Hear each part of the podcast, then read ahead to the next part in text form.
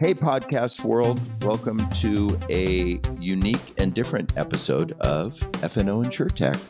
I am your host, Mr. Rob Beller. And I am the co host, Lee Boyd. Actually, I think we're both co hosts. Well, I just went with it. I just want to correct the record here. Well, if we're both co hosts, it's going to be Mr. Lee Boyd? no. Oh, okay. No, that's not happening. I got to know my place, right? fact, I texted your wife if we could call you Mr. Lee Boyd, and she said no. And Oh, well, that makes sense. It's out. That's out. Anyways, we have a interesting and different episode today. An episode with an interview that actually Lee, you are not on it. Ah, no, I was not on this one. No, Lee was under the weather. I was, yes, completely down on the ground. That was a tough time. Right. So when we were recently at the Elevate conference, Xactware's big user conference in Salt Lake City in February, I had the opportunity to interview somebody who's actually really kind of important and a big deal in our industry, and that's Dr. Phil Klotzbach from Colorado State University. He's the guy that runs the team that does hurricane forecasting. Well, hurricanes are a pretty big deal in our world, aren't they? They are a big deal that all of us talk about all year long and get ready for all year long. And Phil is the person who thinks about how many are coming and what they're coming. And I think that everybody on our podcast who listens to it and everybody in our industry is aware of his work, whether they're aware of his name or not. But what are we looking forward to? What's going to happen this year? Right. And their accuracy is pretty high. It is. It is. You know, I that's something that we do all day long during hurricane season is watch the weather channel. We watch the the online websites to see where are we going. Take us there, show us exactly so we can be prepared. So we Right. put a lot of faith in that. Right. So for those of you who are big Lee Boyd fans, I'm giving you a warning right now. You're going to be a little disappointed I'm sorry, everybody. Lee wasn't on. Or I'm, you know, congratulations, whatever it may be. So Mr. Lee Boyd Thank you, Rob. will not be on this episode. so don't be listening for him, but do be listening for a lot of insights and information about hurricanes, how it's done, and maybe even a little preview about what you can look forward to in tropical season 2019. That's exciting. So without further ado, let's go to uh, my interview with Dr. Phil Klotzbach from Colorado State University.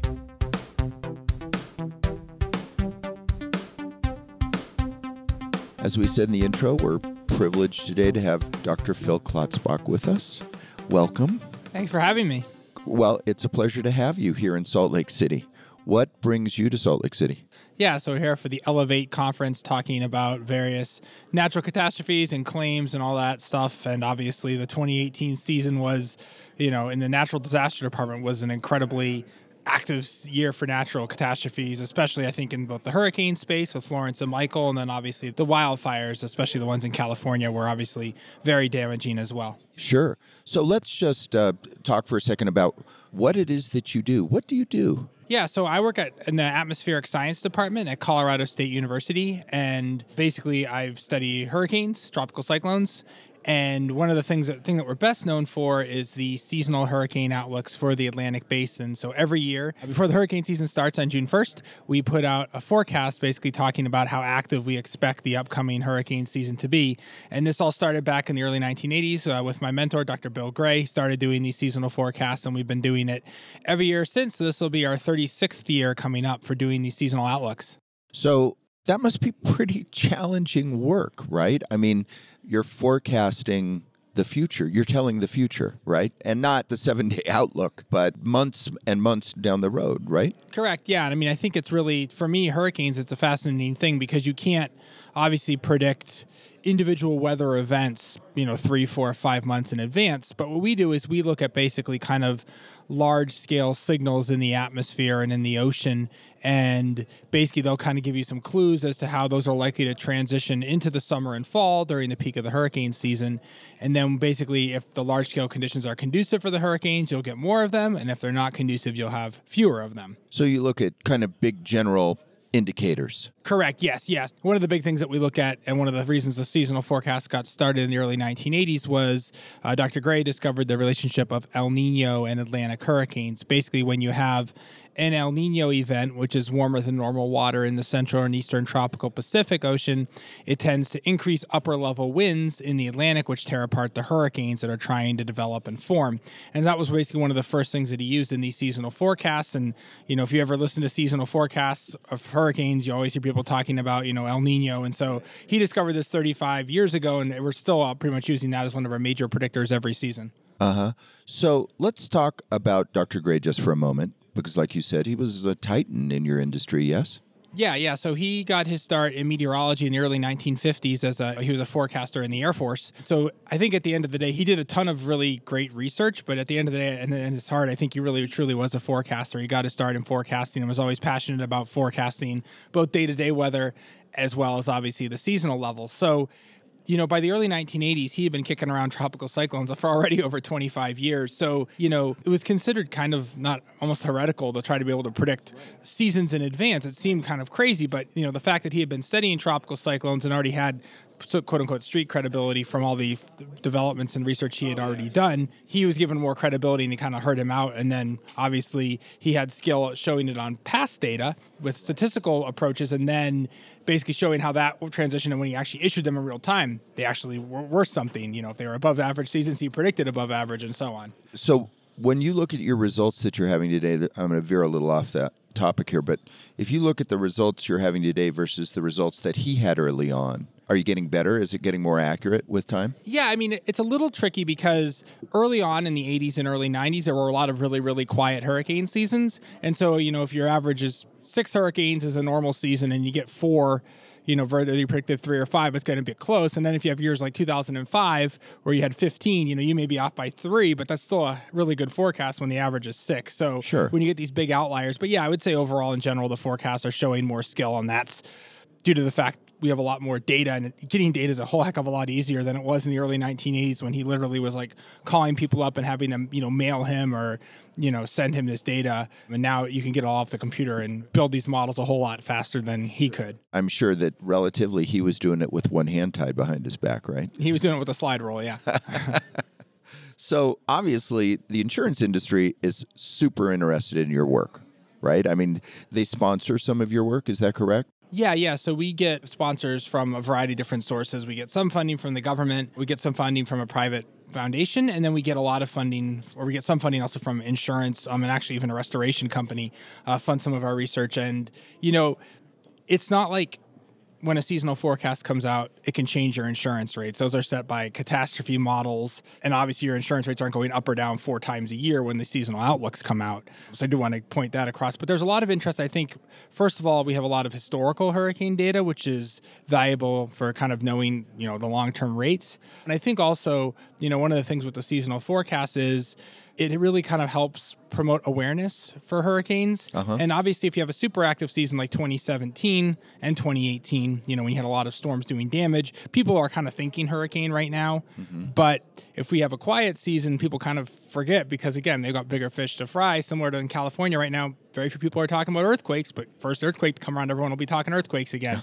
and so that's kind of the way it goes. You know, people forget until you have a, a significant event. And so the seasonal forecast is kind of a good kind of like hook, so to speak, to get people in talking about the hurricane season every year. Uh huh.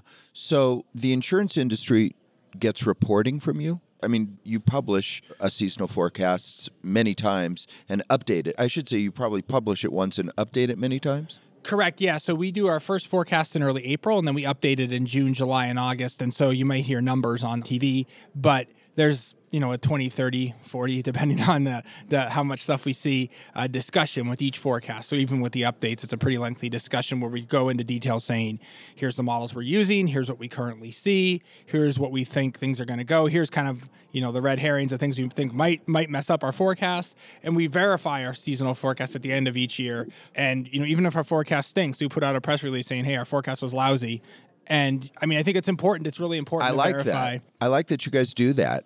I mean, you, you say we hit it or we missed, and maybe this is why. Correct. Yeah, and, and and you know, with with forecasting, I think in general, you learn a lot more when you bust than when you have a good forecast because it's like, yeah, everything worked great, perfect, we're smart. And then if you have a lousy forecast, it's like, what the heck happened? And you have to go back and figure out, you know, why the models didn't go the way that you planned, you know, and that's the nature of statistical modeling. You are going to have some years where the forecast busts because you only have so many realizations of the atmosphere ocean system. Every year is different. I mean, it's similar, but every year is somewhat different. So you can certainly have those kinds of busts. And even given a certain set of large scale conditions, you can have, you know, one or two more or fewer hurricanes just depending kind of on random noise in the system. Uh huh.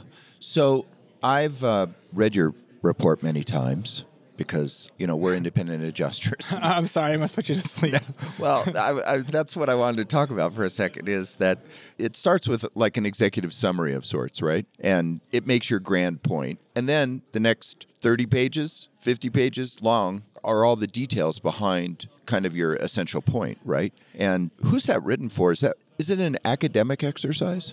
I mean, I think to a point it's an academic exercise. I mean, I'm always surprised when people actually look in and ask me questions about something in the middle of it. But there's a few people I think that, that get it. I mean, I think it's more some weather nerds. There's more for like the weather geeks and weather nerds out there. But I mean, honestly, I do a lot of it just for me, just so I have a, I can go back and look and see. And you know, we have all our forecasts scanned in back to 1984, uh-huh. every single one in sure. PDF. So it's interesting to go back and see, you know, what Bill Gray was using long before I came on the uh-huh. scene. So I have a big question for you. What's ENSO? okay, so ENSO, um, you may have heard of El Nino, and if you call it ENSO, basically El Nino is kind of the ocean component of this whole. So basically, El Nino is warmer than normal water in the eastern and central tropical Pacific. And when you get that warmer than normal water, it then alters basically the atmospheric circulation. So what happens in the ocean forces the atmospheric circulation. And that's kind of the SO, that's the southern oscillation part of it. And so basically you alter where where the air is moving up and moving down in the atmosphere. And so in the Atlantic, what ends up happening is you alter the upper level winds, especially in the Caribbean, they become very strong out of the west and it really tears apart the storm. So typically right. that's shear, correct? Correct. Yes, yeah. So that's shear. And so so if you hear about shear with tornadoes, shear is conducive for tornado formation, but it's very non-conducive for hurricanes. Too much shear is good news for people living along the coast. That basically uh-huh. means that the hurricane's likely to die. Uh huh. So let's feed in another wrinkle into this. Let's talk about climate change. There's a lot of varying opinions about climate change, and the scientific community has a, a, variety of opinions about it. What's your view of this topic? I understand climate change probably is oversimplifying a much larger topic, but how do you think about it? Yeah, so if anyone ever heard Bill Gray, my predecessor, talk, he was a, he was a big climate change skeptic. My views are a bit different from his on that topic. I'm, I mainly focus on the on how it relates to tropical cyclones, as opposed to you know how much of the the warming of the last hundred years is driven by humans versus natural variability. And so when it comes to impacts on tropical cyclones, we wrote a paper last year where we went into detail, kind of looking at okay, if you look at the damage from hurricanes in the U.S., it's gone through the roof, but there's a lot of reasons why that damage has gone through the roof. It's not all climate change. And um, most of the increase in damage we've seen to date is likely just due to demographic changes. We have a lot more people just in the US, and then obviously a lot more people living along the coast. And so, and also, too, we have more stuff. You know, larger houses, more value. So, again, that's not a bad thing, but there's more people and more stuff in harm's way. So, when these hurricanes come ashore today, instead of doing you know 5 billion they do 50 billion because there's you know a lot more people and so if you go back and look at historical hurricanes 1926, there was a Category 4 hurricane went into right into downtown Miami. Did a huge amount of damage, but in 1926 there were 100,000 people in Miami-Dade County. Now there's 2.8 million, so that storm today is estimated to do if that storm were to come around today, it'd be 200, 250 billion dollars. So basically, like twice what Harvey did. And so that's kind of the idea is that basically most of the increase in damage that we've seen to date has likely just been due to changes in demographics. But I think when it comes to how hurricanes are likely to change in the future, the consensus isn't necessarily that we'll see more hurricanes. It's just that the hurricanes that form maybe end up becoming stronger. We may actually see fewer of them, but that they may be stronger. Is that a function of climate change, in your opinion? Yes. Yeah. So basically, the idea is is that I think there's a little bit of uncertainty as to why we would necessarily see maybe fewer hurricanes. I think there's some question about that, but in terms of the intensity, basically, as you warm the globe, as you warm the oceans, that's more fuel for the hurricanes, but it's not as simple as saying you just warm the ocean, you get stronger storms, because when you warm in climate change, you warm not just the ocean surface, but higher up in the atmosphere. And that takes some of the edge off of the potential increases. But overall, most of the models say that the storm should be getting stronger. The data likely supports that to date, but the data gets really tricky because as you go back in time, our satellite data was worse or, or had lower lower resolution. Correct. We also flew planes into storms less. So effectively all these biases tend to make earlier storms look weaker than they probably were. So it's hard to kind of calibrate a hurricane in 1950 with what we have now in terms of how we're observing them. But I would say, at least in the Atlantic where the observing systems have been fairly stable, it does look like those storms potentially are getting a bit stronger. But I think one of the things we try to emphasize too is that you know, even if the hurricanes themselves don't change at all, just the fact that sea levels going up means potentially more inundation from these storms, as well as probably more rainfall.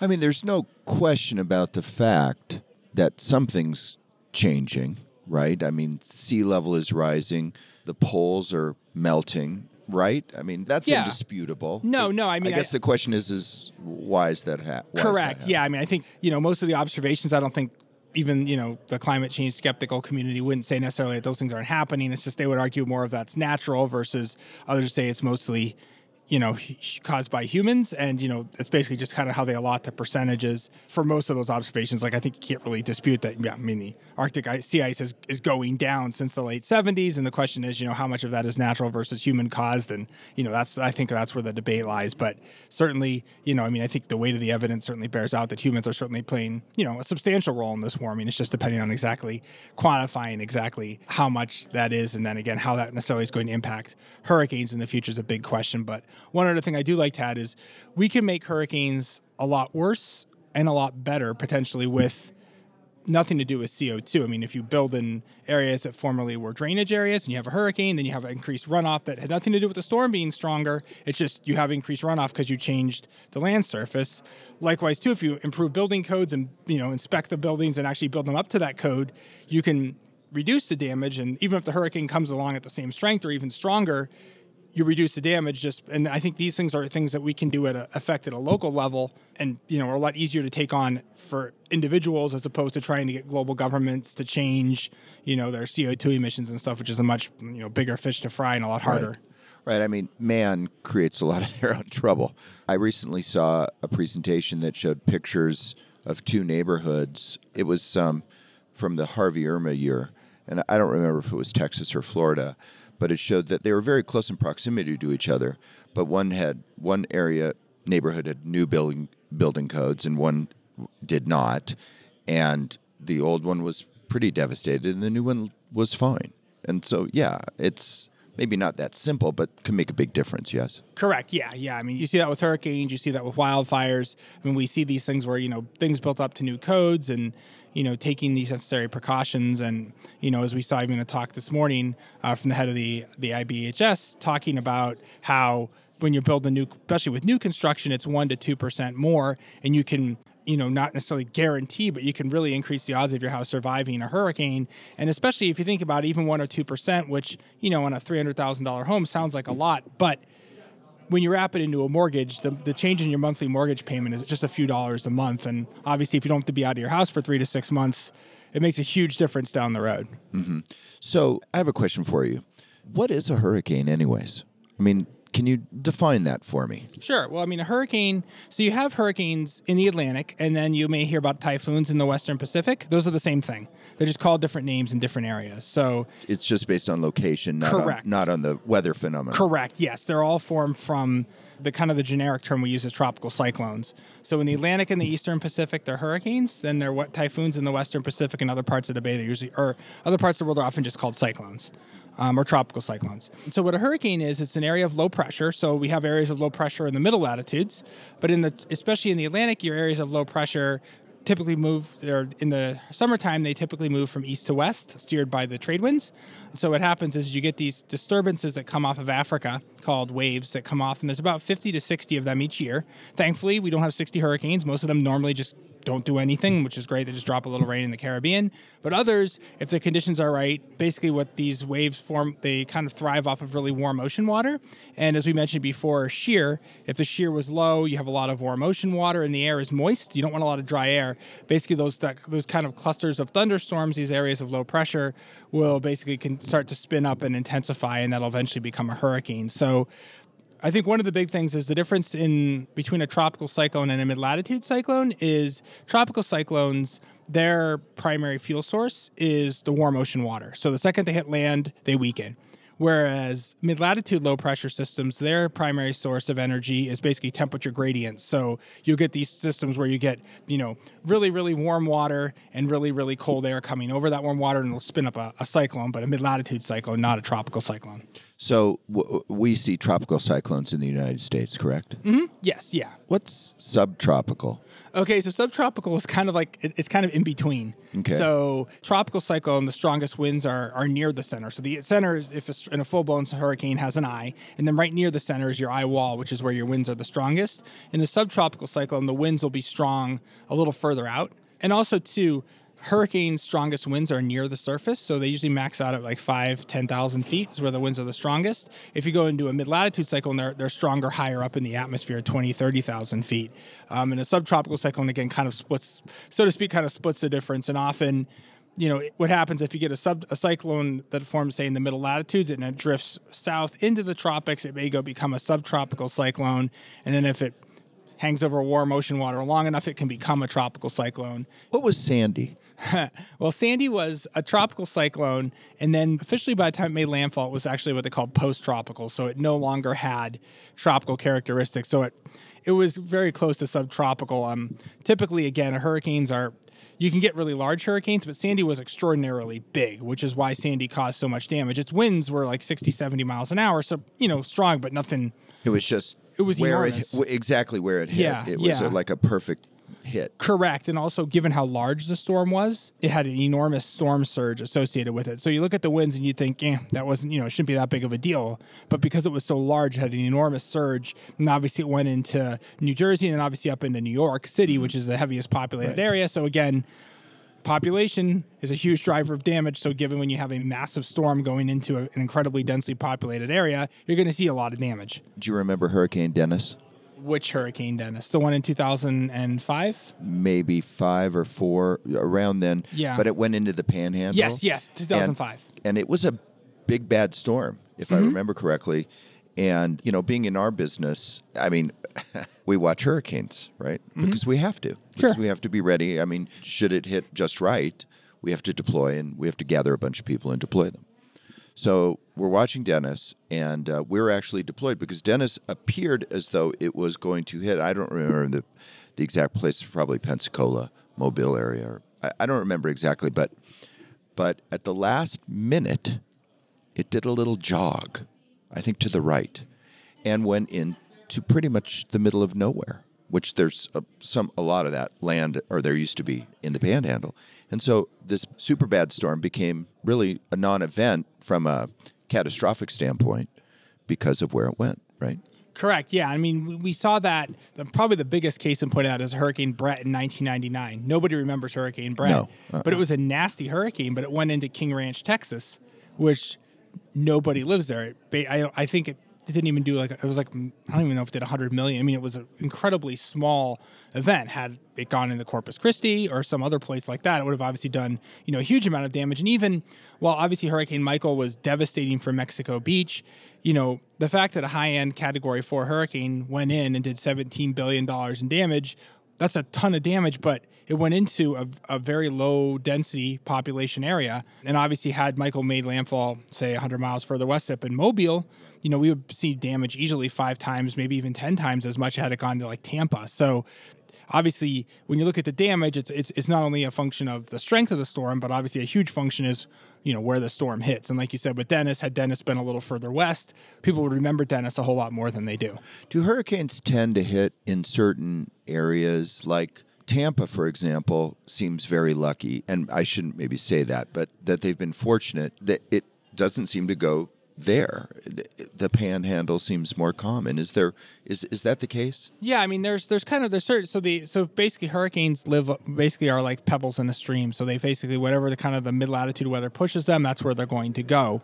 And so if you look at you know hurricane landfall, say in Georgia, they're pretty infrequent in Georgia, Right. and that's because you know the way the coastline is shaped, it's fairly far west in there, and typically hurricanes move east from east to west with the trade winds, and then they get to the basically the western edge of the subtropical high, the Bermuda high. They start tracking north, and then they go out to sea. And if the Bermuda high shifted west, they'll probably go into like the Carolinas maybe, or they'll start, but they'll start to be heading north.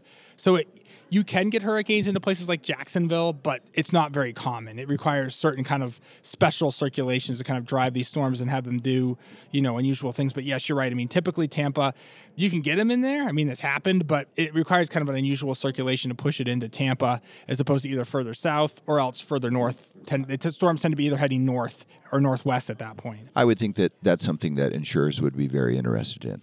Yeah, and I mean, you know, all this data is, you know, all this data is out there, and these catastrophe models, they obviously know, have all this historical data, and so what these catastrophe models will do that are what sets the insurance rates is they take the observed hurricane data set, but obviously we only have 100. They usually go back to 1900, so we got about 120 years of data, and then what they'll do is they'll do these kind of mathematical you know combinations and permutations of the observed tracks to kind of flesh out. So, so basically, it's taking 120 years of data and making it 10,000 years of tracks. Because uh-huh. obviously, you know, just because a hurricane hits one county and missed the county next door doesn't necessarily mean that it, that it, couldn't have hit the county next door. It was just right. good or bad luck, so to speak, for that one particular event. Right, because it's always interesting on the NHC site where they expect it to hit. You know, they have this nice, gently slanting line but afterwards, when you see what it actually did, it, it moves back and forth, right? It jogs around. It's not quite that straight, correct? Correct, yeah. So, I mean, hurricanes, some of those little wobbles may just be due to internal characteristics of the storm. The eye will grow and reform and shrink and reform, and that can sometimes cause little wobbles. Um, and then also, too, I mean, you know you kind of have the large scale that steers the storm, but you can have slight wobbles when these little when these systems to the north say come near it. They can kind of push it south, push it north.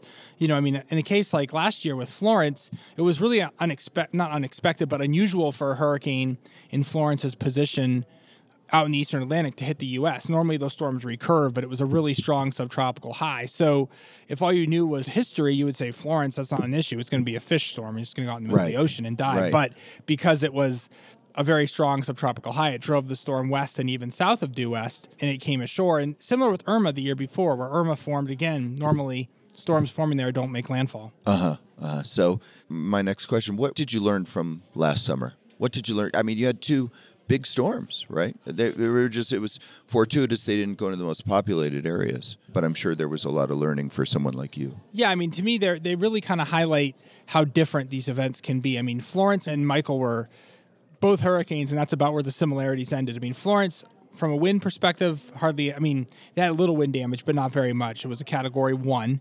But obviously, Florence, basically, those those steering winds collapsed. So there was nothing really to push it along, kind of like Harvey in 2017. So it just stalled and obviously dumped huge amounts of rain. So with Florence, there was there was some bit, anticipation of that. Correct, yeah, and that was one of the things that even as the storm weakened, it was kind of like okay well the surge threat's probably going to be less but the rain threat hadn't changed at all. And that was really kind of the big threat with florence. And even with harvey the year before it was very well anticipated several days in advance that it was going to be you know a huge water event let alone you know potential wind event so with florence the wind wasn't it wasn't a huge wind issue. There was some surge, but obviously most of the damage from Florence was rainfall.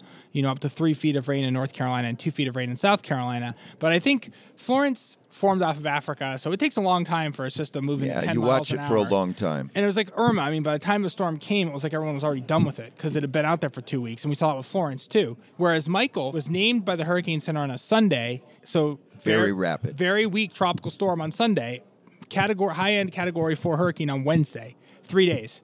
And so I think that's an important thing to realize, especially in the Gulf of Mexico. These suckers can blow up on your doorstep. Because it's the water's so warm. The water was warm, and you know, especially October, that that kind of stuff can happen. So I think it's important to realize that we don't always have a ton of time and a ton of notice. And you know, a lot of people said, "Oh, you know, we had no idea the storm was coming," and that's just the nature of living in, near the Gulf of Mexico. I mean, these storms sometimes will come all the way from Africa and into the Gulf, but oftentimes they do form in the Western Caribbean and it's not far from the Western Caribbean to the Gulf of Mexico. I mean, while Nate was a much weaker hurricane, had a lot less significant impacts. I mean, Nate was a similar kind of thing where you know it formed and was up making landfall in a couple of days. We don't always have a ton of time, and obviously Florence was a huge wind event, or sorry, Florence was a huge rain event, whereas Michael was a big surge event fortunately, where most of the surge went, not many people lived. Right. But was, obviously, for the areas that hit, it was a huge wind event. Yeah. And I mean, you just see, you know, entire cities. Mexico Beach was Correct. leveled. Correct. Yeah, but I think Mexico Beach's population is about 1800 people. Right. So obviously had it got into a, you know, a city of 30, 40,000, obviously the damage in terms of dollars would have been a lot worse, but obviously it was devastating to the people that live there. Uh huh. So the good news is is that I didn't realize there's that many tropical waves in a season. I mean, there's 60, 60 opportunities, but only a few actually make it. Correct, and that's kind of how the seasonal forecasts work. Is they kind of work on effectively kind of the number of these systems coming off Africa doesn't really change that much year to year. It's about sixty, maybe seventy each year. But some years, if the conditions are conducive, you know, maybe six or eight of them will become hurricanes. And other years, maybe zero or two or three, because you can get hurricanes forming from other processes, like we talked about earlier. You can get them coming from the mid latitudes and redeveloping in the tropics or they can form just from other kinds of processes, especially early and late in the season. Typically, August, September, August, September, and October is when those systems coming off Africa. Those are the ones that form, and typically those are the ones that hit major hurricanes. The ones that Because form kind of- everything's ripe. Correct. Yeah, and so typically the, the Atlantic hurricane season peaks the the peak date if you had to pick one is September 10th is kind of considered like the peak of the hurricane season. So typically the hurricane season as it moves along the sea surface temperatures continue to get warmer in October. So the the juice for the hurricane gets better as the season goes along if you're a hurricane. But the shear also tends to go up starting in early August. So September is kind of that perfect intersection of when the shear is still pretty low and the water temperatures are warm. By October, the waters generally even get a little warmer, but the shear is much too strong in pretty much any, everywhere except the Caribbean, which is why most of your late season stuff comes out of the Western Caribbean. So your forecasting is, you know, long term, way out there, but the NHC's forecasting is more today, right? It's more short term versus long term. Is that correct? Do you guys work together? Are you cooperative? Correct. Yeah. So they do. So the so NOAA um, and some of the National Hurricane Center forecasters do do a seasonal forecast, very similar to ours. Two of their forecasters are former Bill Gray students, so we obviously know each other very well and talk a lot. So they are separate. Our, our forecast is separate from NOAA's, but obviously we, we're very collegial and you know talk together a lot. Do they tend to be similar? Yes. Do yes. they tend to be in agreement? I guess. is what I'm Yes, it's pretty rare that we don't agree because, and we so there's a website that we built. I built with a group from Barcelona called seasonalhurricanepredictions.org, and we have 26 different groups submitting seasonal forecasts for the Atlantic. And this is these are all credentialed meteorologists. That's not you know just letting anyone submit. So these are universities, private sector weather companies like AccuWeather and Impact Weather. And then government agencies. So NOAA does one, but you also get one from the Mexican Met Service. Are those the organizations that put out like GFS and the the so-called European model, et cetera? Y- yes. So the European model, the European Center does do their own seasonal forecast. That one is not publicly available, so that one's not on our website. I would love it if they would put that up, make it publicly they available. don't share. They don't share it. But the UK Met Office, they have a global weather model that the Hurricane Center uses, and they also do a seasonal forecast that is publicly available. So that one is on our website. And then there's a lot of universities. And the interesting thing is, Colorado State University, obviously, Colorado is a landlocked state, but there's more hurricane forecasts coming from landlocked states than there are from states actually bordering an ocean. You know, one of the things that uh, people in our industry, whether it's carriers or service providers like ourselves, wonder about or look for, obviously, is what are good sites that we can go on? If you have any recommendations for us that, you know, amateur storm followers, because of our own, each of our vested interests in what happens with a hurricane, to see the models. Because one of the nerve wracking things, I'm sure I speak for many people in the insurance industry, it goes on for days. And day one, it might be going 400 miles this way, and day three, it might be going 400 miles in the other direction. And how to make decisions based on your policy counts and populations and other things. I mean, we're very focused on it for the duration, the life cycle of the hurricane. Do you have any good sites for us? Yeah, I mean, I, I mean, obviously, the Hurricane Center, they're the ones that do the official forecast, and their their forecasts are are excellent. Um, and those guys and girls are the ones that have been doing it for a very long time. So, you know, it's important not if you see a model, one model shift, to necessarily say, oh, it's, it's the European Center model says it's going to do this, and I'm just going to go with that model because even though the European Center is a good model, it's had some horrible forecasts. So it's important not to just put all your eggs in one model basket. But there's a ton of really good visualization websites for various models. I use one called Tropical Tidbits. um, which is by a grad student at Florida State. Um, and it's an excellent visualization website for weather model output. It's an excellent visualization site for monitoring observation, so like what the current water temperatures are. And he has a great visualization for aircraft reconnaissance. So if you want to see if there's a plane flying into a hurricane and you want to see it in a vid, so basically, the plane spits out this kind of gross looking text that you know, I have to remind myself every year what the heck all the different numbers mean because they're they don't label them or anything. But he has a nice way to visualize it, and he actually will see where the plane is all the time, so you can see when the plane's monitoring the outer eye, or sorry, monitoring the eye wall when it's going to be coming back in. So you can kind of time it and say, okay, I'm going to check now because it's going to be flying through the center, so we'll see what the current pressure is. And to me, that's what I always look at is more than the wind because the wind is it's very hard to measure the strongest wind in a hurricane because it could be anywhere. Right. Whereas the pressure is going to be lowest at the center. And if you have a well developed hurricane, you know the pressure really, really well. And so I always look at the pressure because if the pressure's going down, either the winds are going up or it's getting bigger, both of which are bad. Either obviously stronger winds mean more damage, but obviously a larger storm also means larger area to be damaged as well as potential storm surge. So there's a couple more questions I want to ask you. I want to pick your brain for a second about technology. We're an InsureTech Web podcast, and what we kind of focus in on is different tools that are being produced for us to do our work. We work in the claims side, but it can be on underwriting, it can be in any number of different functions in insurance. Talk to us about technology in your work. What's changing? What's happening? What's going on? Yeah, so technology is a huge deal. It's critical. So we use statistical modeling primarily. So we use historical weather data. And so when these forecasts got started in the early 1980s with Bill Gray, you know, he literally was using a slide rule and things like that for some of these calculations. And I think it's a credit to his kind of his scientific ingenuity. He had to kind of know what he was looking for and basically call up people and ask them to send him data on paper and have it be, you know, basically like manually entered into a computer. Whereas obviously nowadays, it's a whole lot easier to get data. There's basically what we call these reanalysis data sets. So basically, it takes all the observations from satellites, from weather stations, from ships, and it basically puts them all into this global grid. And then you use a model to kind of fill in the gaps where there were no observations.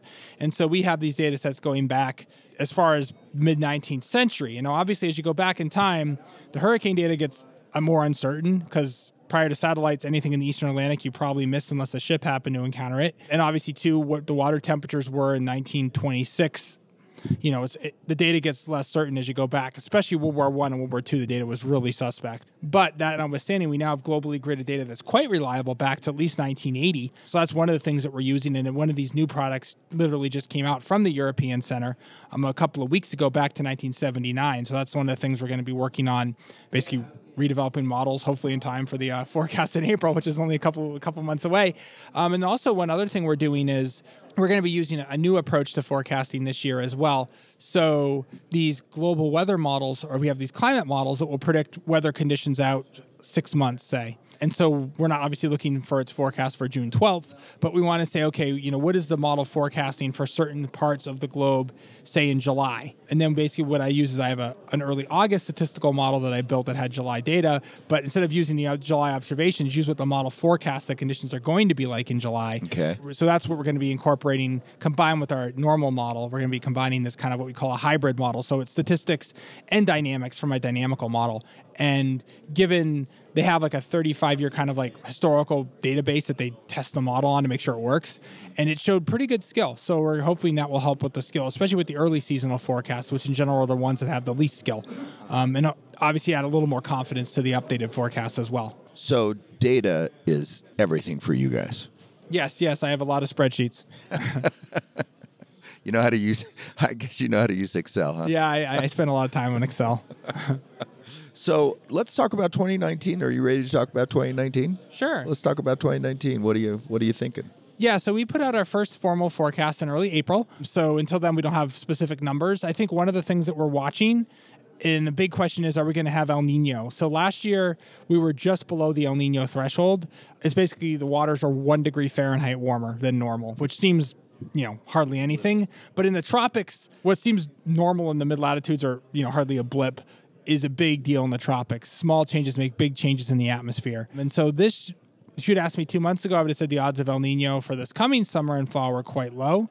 But there's been some pretty big changes to the low level winds in the tropical Pacific, and I think certainly uh, us the chance of a weak to moderate El Nino is definitely on the table, and that's something we're going to be monitoring very closely. Typically, if that's going to develop, it develops in March, April. So that's one of the big reasons we don't issue a forecast in February. Is you kind of just have to watch and wait and see how this how this takes place. But I think they're certainly going to. I would say that's the big thing where that's got a lot of uncertainty.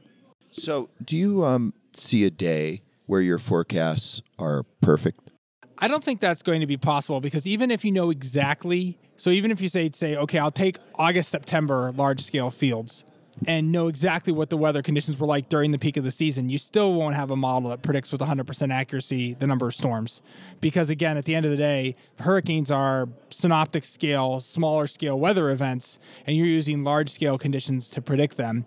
And numerical models can predict storms out to maybe 10 days, but then their skill isn't great after that. So you won't be able to kind of start from August 1st and run the model forward and predict that too. So you're never going to have a perfect quote unquote seasonal forecast. But I think there are some avenues where we can get beyond just predicting the number of storms. Obviously, that's interesting, but obviously, what most people care about is how many are going to make landfall. Correct. That's the big question. And you know, again, you're obviously there's going to be less certainty because it's the basically the percentage of the storms that form. I mean, you can have a dead season, but if everything that forms hits land, that's all that people care about.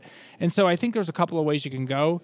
Predicting the large scale atmosphere, especially in the middle latitudes in the summer, does not have much skill. So I, that's going to be tricky. But in general, if you can maybe figure out where the storms are more likely to form in a season, that can help with landfalls because typically the last couple years have been kind of crap examples because we had Florence and Irma that form right off Africa, but typically storms forming right off Africa tend to recurve and not hit the U.S. Right. Whereas storms forming closer to the U.S. are more likely to hit the U.S. and especially if they form in the Caribbean or the Gulf of Mexico, they're going to hit something. I was going to say it seems like Caribbean storms yeah, are usually dangerous. Yeah, yeah, because either they're going to smack the U.S. or they're going to hit Central America or hit the Caribbean. Obviously, none of those are good scenarios for people.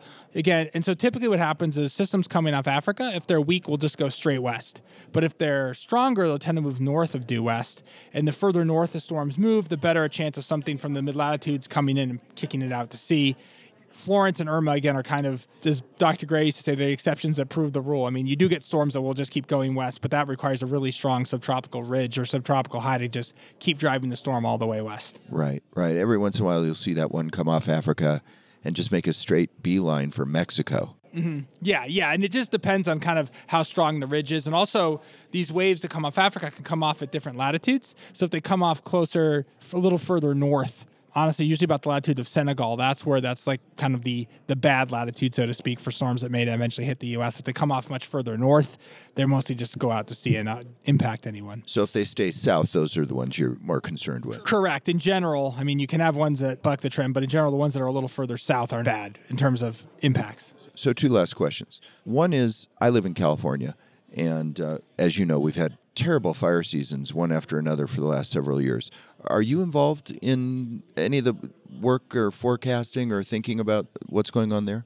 So I work for Colorado State. I actually live in California as well. And so my wife's family is from Santa Rosa. So their house was not taken out by the fire, but it was about a half mile from where the uh, Upper Hidden Valley fire was. So I'm pretty intimately aware of the uh, the fire situation in California. So I don't specifically issue forecasts for wildfires or something along that lines, but obviously living in California, we definitely keep a very close eye on it. And I think you know, kind of like what we talked about with hurricanes, you know, wildfires, it's the same thing where, you know, when people ask about is it climate change and the answer is well yes and no. You know, I mean there's there's changes in the climate that are likely exacerbating the fuel conditions and things, but also there's, you know, forest management changes where, you know, when you have houses in these forests where you used to be able to do controlled burns, you can't because there's people living there now. And then also too, you know, as people build into these areas that are more fire prone, well, that's what ends up happening. And so I guess at the end of the day, I mean, it's important to realize wildfires in and of themselves aren't necessarily bad. I mean, it's necessary for plant growth and for tree growth and clearing out dead trees and all those things. It's just you know when when fires are in when fires are in the way of humans that's when things are bad i grew up in southern california and there's a the vegetation type is called chaparral there, and part of its life cycle is to burn, right? I mean that's it's expected to. So, and if you look at Southern California, there's a lot of building in Southern California.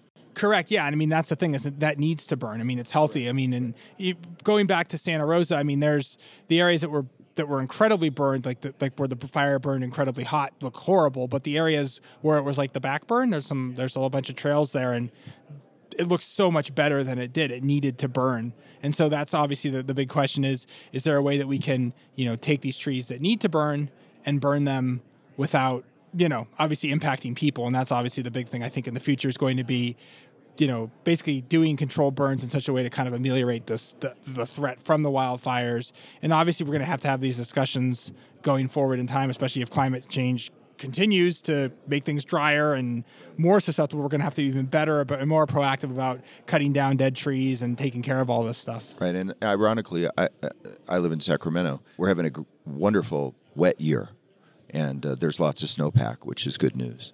But the bad news is, is that mean there's a lot of growth in vegetation and fuel, right? Correct. Yeah. Although I think in general, if you look at the data, obviously you have the growth in fuel, but I think in general you're better off with a wet year than you are a dry, a dry yeah, yeah, year because yeah. stuff dries out a lot faster when it's dry. But yes, I mean the snow in the Sierra in February. I mean I think Mammoth is going to set its all-time snow record for February in by February 15th. Oh, good. So that's pretty impressive given they have 50 years of snow records to set the all-time February snow record by the middle of the month. Last question I want to ask you is about our industry. Of course, you have a very important relationship with the insurance industry. Are we giving you all the support, and is there anything we can do for you? Yeah, I mean, I think you know, I mean, I, I obviously I'm very interested in you know I'm, I'm interested obviously in the forecasting of hurricanes, but obviously a lot of it also resides in how that obviously impacts people. Because at the end of the day, if I put out a forecast and nobody does anything with it, then in my mind it's useless. And so I, you know, I'm always very interested in also looking at you know the human impacts of these disasters and you know are there ways that we can better predict the likely impacts and then obviously also very interested in resilience for disasters as well. I mean, I think that's a huge thing is, you know, regardless of climate change, we at least need to be prepared for what we've seen in the past. And I think a lot of times with hurricanes, with wildfires, everything else, we're not even prepared for that, let alone what if climate change makes these storms worse in the future. We got that to worry about too. But I think really, you know, at least being ready for the past. And I think again, the more data I can get my hands on, the better. Okay. Well, we'll encourage our listeners to help Dr. Phil with uh, the other Dr. Phil with uh, with data. So let's do that. And listen, thank you so much. I know you you have a presentation soon, right? We're at the Elevate conference, by the way, Exact conference, and Phil is speaking today. Correct? Correct. Yes. No better place to talk hurricanes in Salt Lake City in February. You and you have a very interested audience, I'm sure. Well, thanks for being with us. Thanks so much for having me. Appreciate it.